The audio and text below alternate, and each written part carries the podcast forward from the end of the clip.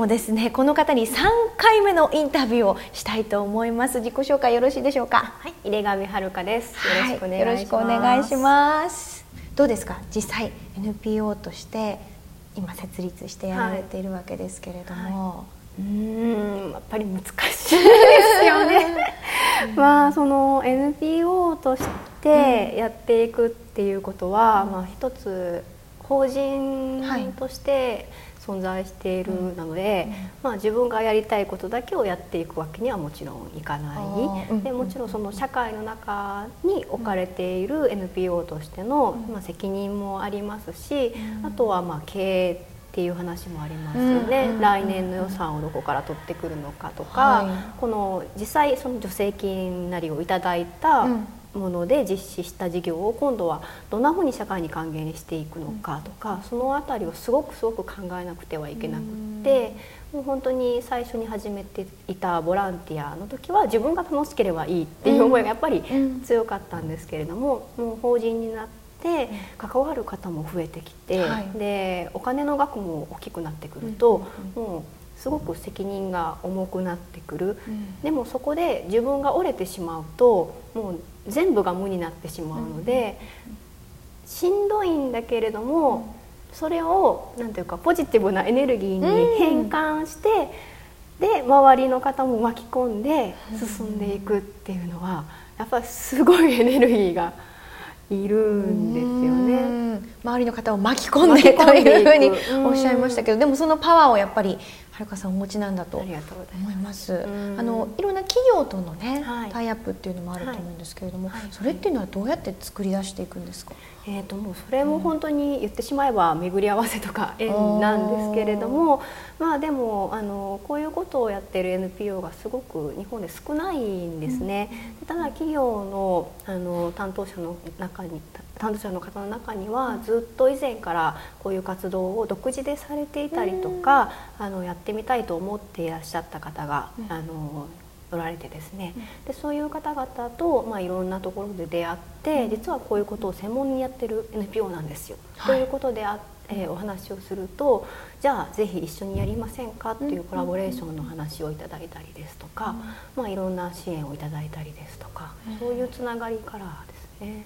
うんうん、なかなかその エヌピーオー 法人とかを立ち上げても、うんうん、自分たちだけでやっていけないことってやっぱりあるじゃないですか、うんはい、それをこうどうやって克服してきたのかなと。企業との付き合い方、うん、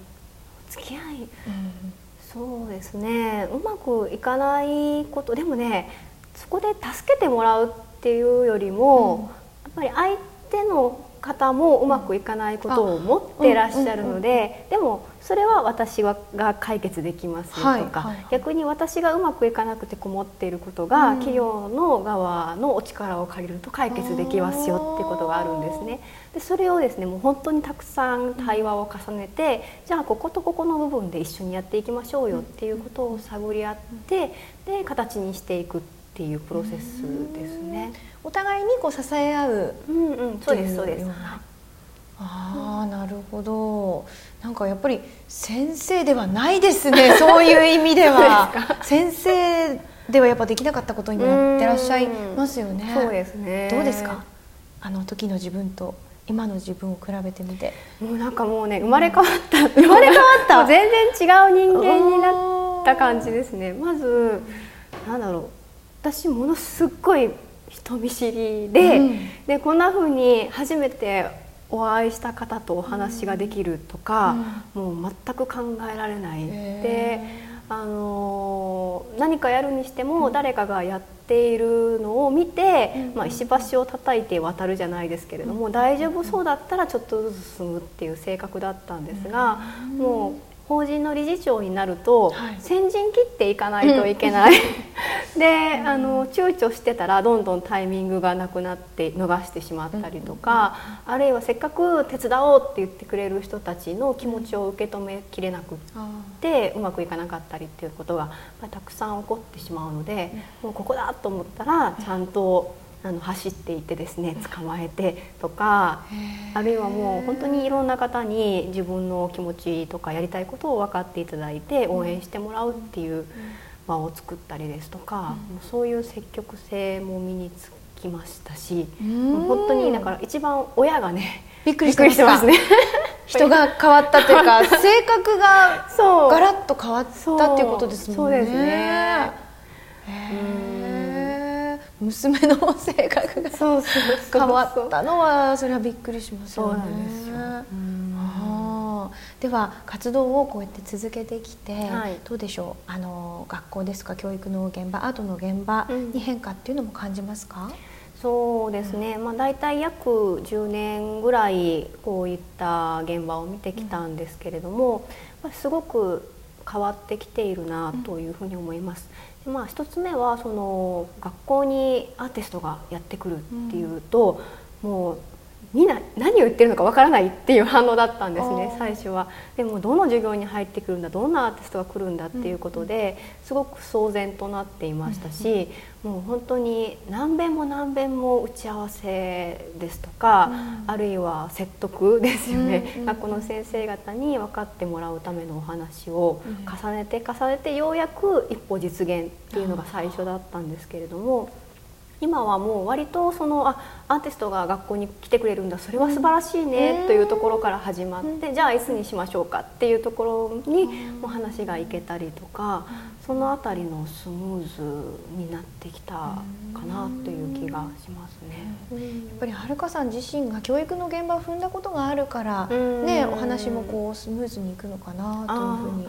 そうですね、うん、多分その私が教育の現場も少しは知っているので、うん、その先生方が不安に思われることとか、あとこんな風にしたいんだけれども、うん、うまく言葉にできないっていうようなところをすごくたくさんキャッチすることができるんですね。まあ、なので、えーと、アートの話ばかりではなくって、うん、教育の話で子どもたちをどうしていきたいかっていうのと、うん、先生の思いっていうところをすくい上げることができるのかもしれない。そしてあの今では子どもだけではなく大人向けのものも開催していると伺ったんですけども、はい、あのですね、まあ、去年からなんですけれども、あの私みたいな、まあ、コーディネーターという立場なんですが、はい、子どもと教育現場あ子どもとアートをつなぐような立場の人を育てていこうと思っておりまして、で、まあ、大人の方を対象にした、まあ、アートマネジメントの講座を開いているんですね。で募集をかけましたところ、あのアート以外の、えー、ご専門の方、まあ、心理学だったりとか、あとは印刷のお仕事だったりとか、うん、そういう方々からぜひ自分もこういうことに興味があるので参加したいっていうことを言っていただきまして、すごくもう熱心にあの参加してくださって、最後は自分たちで子ども向けのワークショップを企画して実施までしてしまったという、うん、はい流れになりました。すごいですね。そしてさらにまた教育の現場に戻られるというふうに伺ったんですけども、そうですね、今度はですね、うん、実はあの京都の、あの私立大学の方で、はい、あの授業を一コマいただきまして、うん、でそこであの学生の皆さんにこういう学校に芸術家を派遣する活動を、うんまあ、理論のところから実践のところまで、で最後評価ですね、このプログラムがどう子どもたちに影響を与えるのか、社会的にどうなのかっていうようなところまでを全部いちねんかんを通して考えてみましょうっていうような授業を来年いちねんかん担当することになりました。はい、先生にまた戻るなんてねえ思ってもみなかったですよね。ねえ嬉しいことですね。いやさんかいにわたって長丁場お付き合いいただきまして本当にありがとうございました。はるか先生とついつい読みたくなってしまうんですけれども、はるか先生どうもありがとうございました。はい、ありがとうございます。